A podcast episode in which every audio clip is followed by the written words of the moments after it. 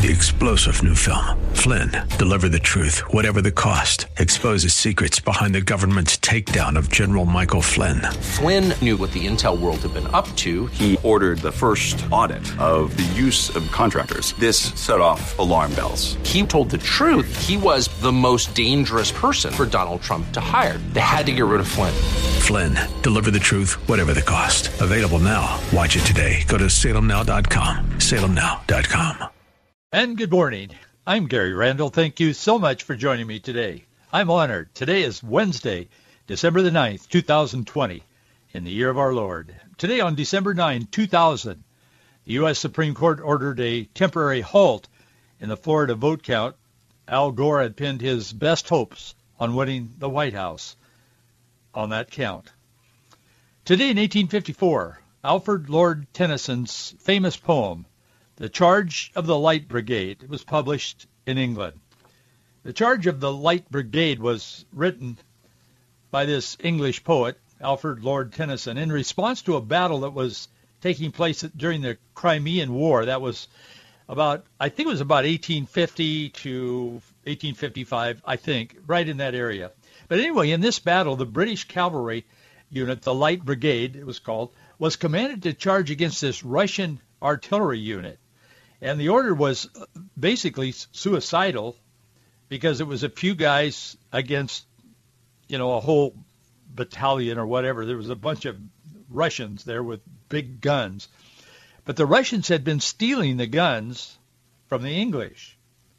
So this officer tells the Light Brigade to charge them. And everybody in the Light Brigade knew they couldn't win.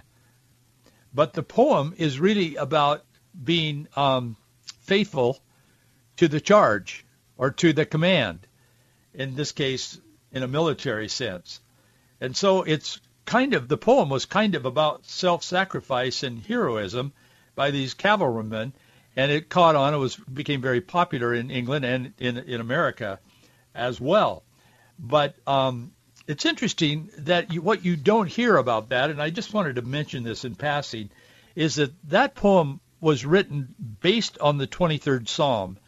And I'm not going to read the poem. There's quite a bit to it. I want to just give you a little bit of it. But Tennyson himself was questioning. He said later, he was questioning whether Christianity was really true or not.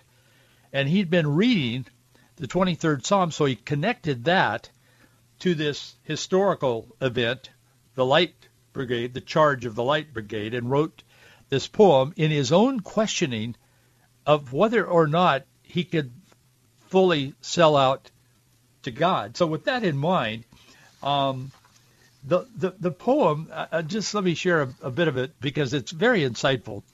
And there's a line in here that you've heard before, but you may not have known where it came from. Now you'll know. But anyway, it says, half a league. I think that's about a mile or a mile and a half, something like that. All in the valley of death rode the 600. Forward, the Light Brigade. Charge for the guns, he said. Into the death rode the 600. And then there's this part of it. Forward, the Light Brigade. Was there a man dismayed? Not though a soldier knew someone had blundered. Theirs not to make reply, theirs not to reason why, theirs but to do or die. Now, some versions of that says, theirs but to do and die. I think the original, though, says or, but it's debated. But anyway, it's or, and it changes the meaning somewhat, but I think it's or die. But anyway, theirs not to reason why, theirs but to do or die. Into the valley of death rode the 600. History also says there were about 700, really not 600, but that's the essence of it. And it's interesting that came out, or I find it interesting that poem was written during a time when he was really questioning his own faith. He had professed to be a Christian, but he was questioning his own faith and really the authenticity of the Bible itself. So sometimes in some of the most difficult times of our life, some of the most uncertain times of our life comes some of the greatest things that happen in our life. In this case, a poet, he wrote a great poem that people all over the world have read and studied and so on. That was today in 1854. Today in 1940, British troops opened their first major offensive in North Africa during World War II. Today in 1958, the John Birch Society was formed in Indianapolis. Today in 1962, the Petrified Forest in Arizona was designated a national park. Today in 2001, the United States disclosed the existence of a videotape in which Osama bin Laden, remember him? He said on this tape, "I am pleasantly surprised by the extent of damage from the September 11 terrorist attacks." In other words, he knew there would be damage, but he was pleasantly surprised that those two tall buildings, the World Trade Center buildings, came down. Today in 2013, scientists revealed that NASA's Curiosity rover had uncovered signs of an ancient freshwater lake on Mars. 1 year ago today, at a hearing by the House Judiciary Committee, Democrats outlined the impeachment case against President Donald Trump. They were saying 1 year ago today that his push to get Ukraine to investigate Joe Biden while withholding U.S. military aid ran counter to U.S. policy, and it benefited Russia as well as himself. Put that in the context of what we know today, 365 days later. It was Joe Biden who was hooked up with the other side, China. Joe Biden was over there in the Ukraine telling them if they didn't fire the guy that was investigating the company that had just put his son on the board for $50,000 to $80,000 a month, he would withhold American money. It's on videotape. I've seen it a dozen times. Every time I see that, I can't believe the guy would say that. I mean, I believe he would say it, but I can't believe he would say it where it could be recorded and replayed. That's how inept Joe Biden is. I know he was a political force in his day, but this isn't his day. I'll be honest with you. I've looked at him, and I don't say that with any malicious intent. I'm just saying this guy isn't capable. So as he ascends, if he should, to the presidency, Kamala Harris will be running this country, and Bernie, and George Soros, and those kinds of people. That's what we're facing today in this nation. John Adams, our second president, one of our founding fathers, he said a constitution of government once changed from freedom can never be restored. He's one of the guys that founded this country. He said if we lose it, we'll never be able to restore it, the freedom that we have. He said, liberty, once lost, is lost forever.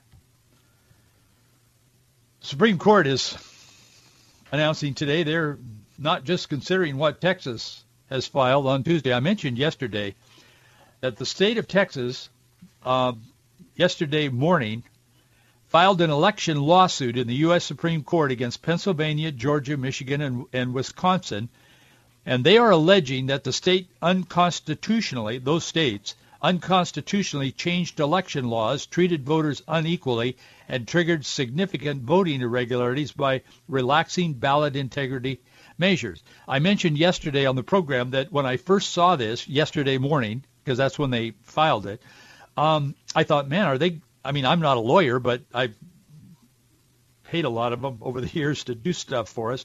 But I thought, do they have standing? I mean, is the court just going to say, well, you don't have standing in that particular case?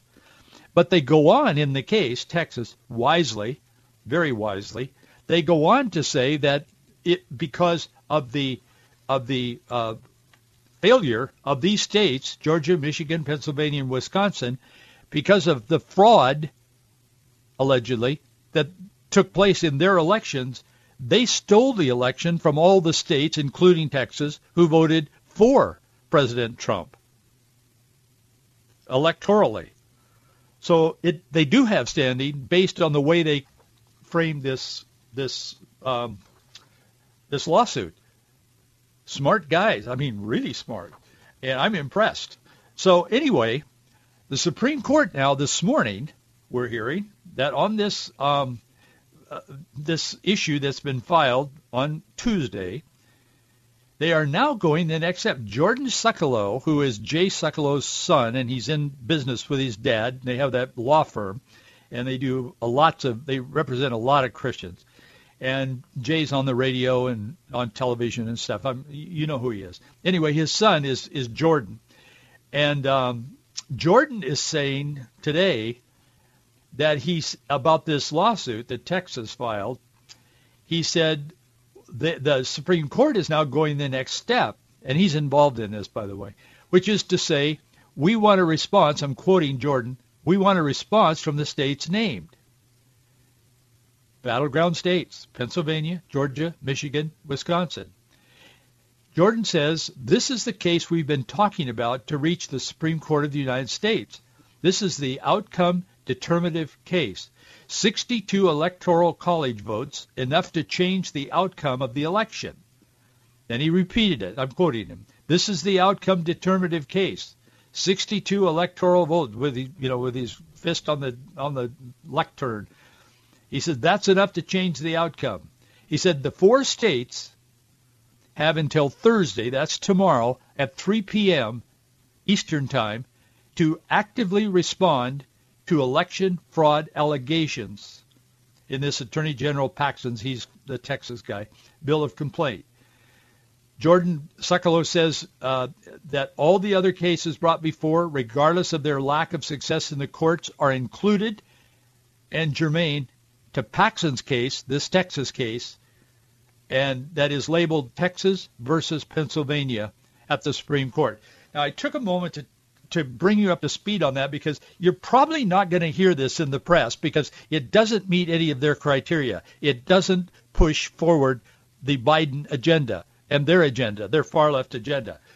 We'll see. It will take a miracle of God, really, to overturn this election. But, I believe in miracles. I've seen so many. The greatest miracle is that God forgave me of my sin. I was born and raised in a church.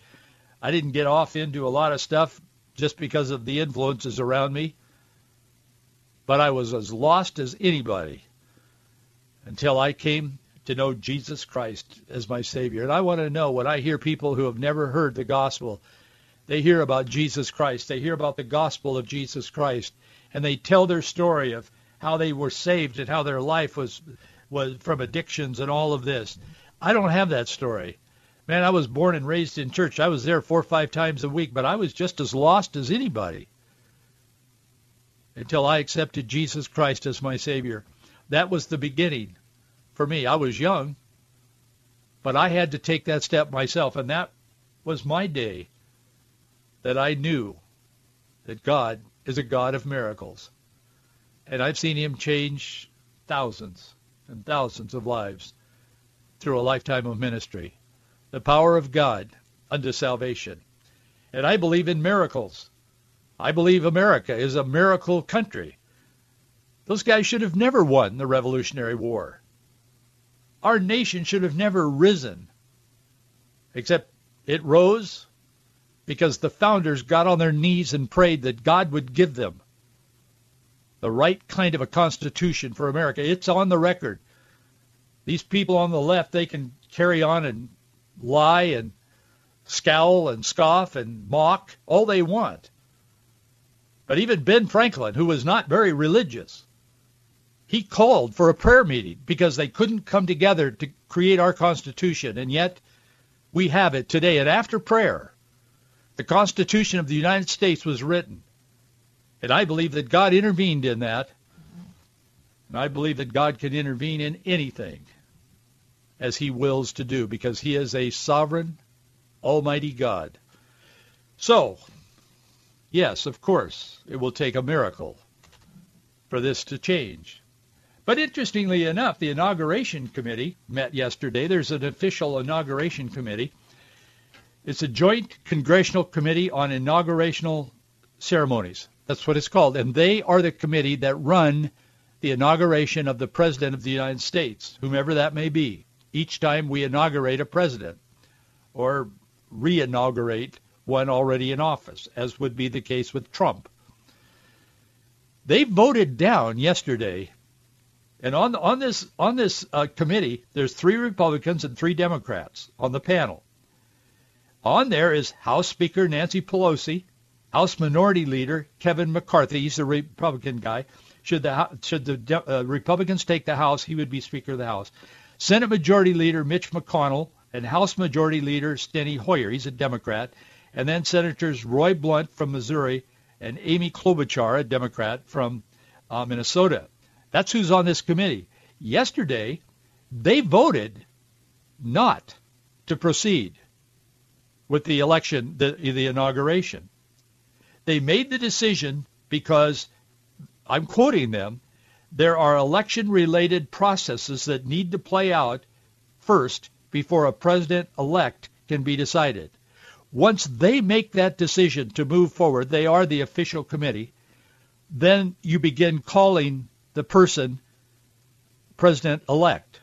The press has been calling Biden president-elect, and I've been sitting here at my microphone telling everybody that would listen to me, he's not president-elect.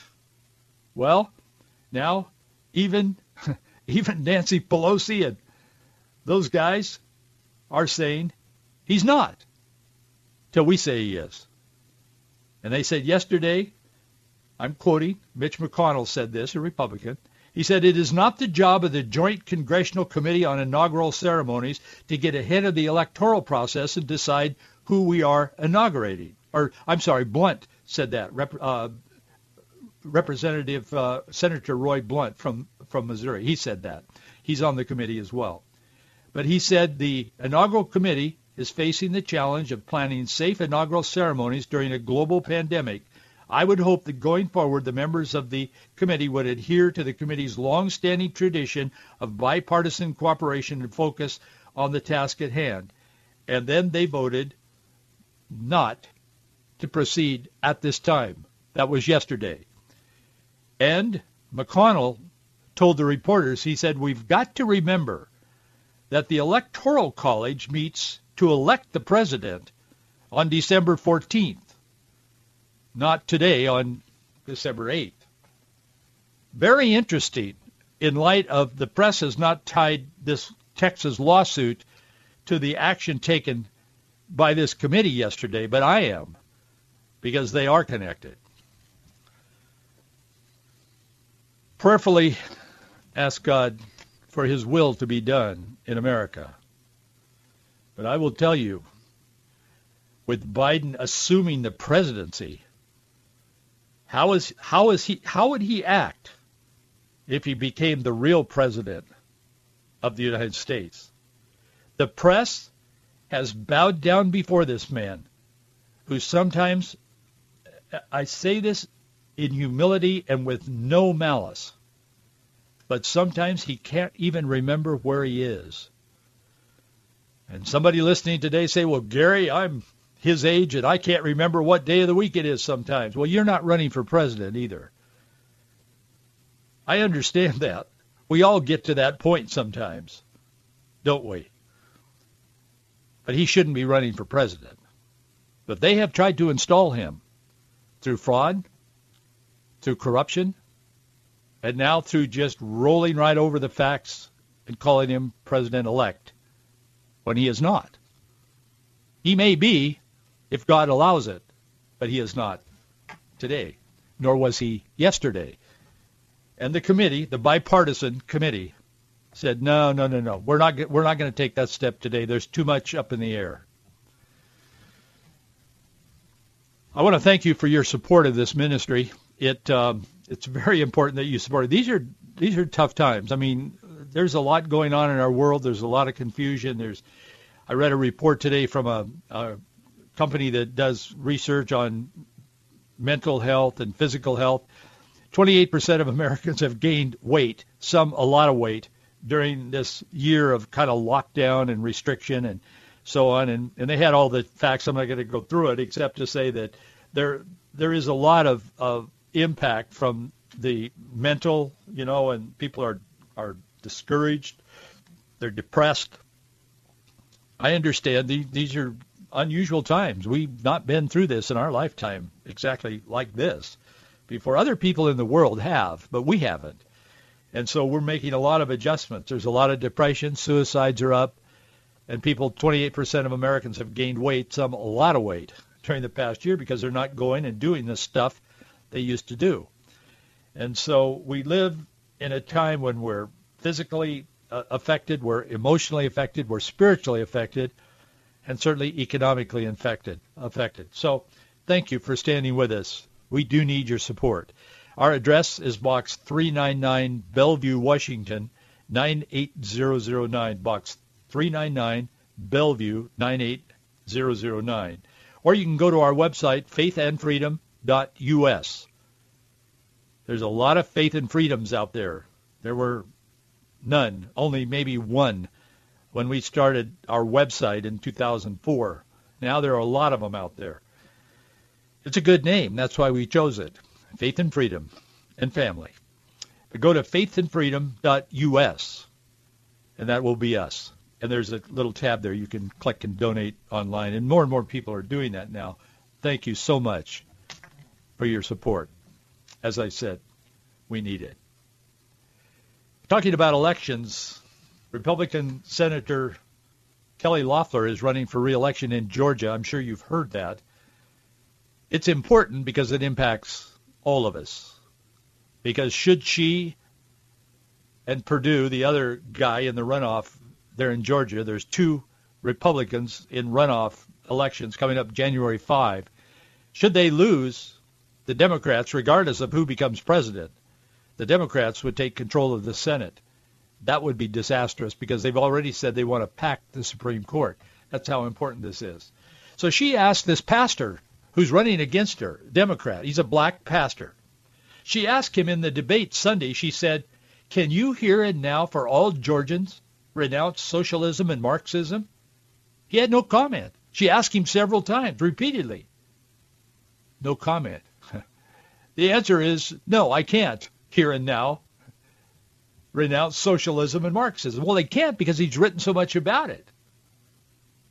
Mainstream press, they never ask him about it because they know the answer. They know he's a Marxist and a socialist. The stunning part of it is where he is the pastor. He's the pastor at Ebenezer Baptist Church in Atlanta. And if that sounds familiar to you, it is familiar because Martin Luther King Jr. was the pastor there at one time. And before him, his father, MLK Sr., was the pastor. Most of us don't live in Georgia, but all of us will be affected by the outcome of that election should this Pastor Warnock and the other Democrat, he's as far out there as this pastor is,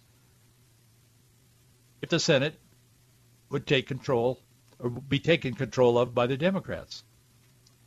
Reverend Warnock, senior pastor, Ebenezer Baptist, he is not only unwilling to denounce Marxism, but his life and his beliefs is a profile of the far left, or the religious far left, as they call themselves.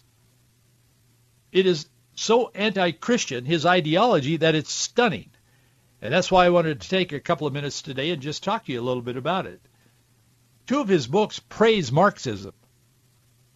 The Divided Mind of the Black Church, Theology, Piety, and Public Witness is the name of one of his books. No, I'm not recommending it. I'll tell you what it says. You don't have to buy it. You don't even have to spend time reading it. But he said in the Divided Mind book, he said, to be sure, the Marxist critique has much to teach the black church.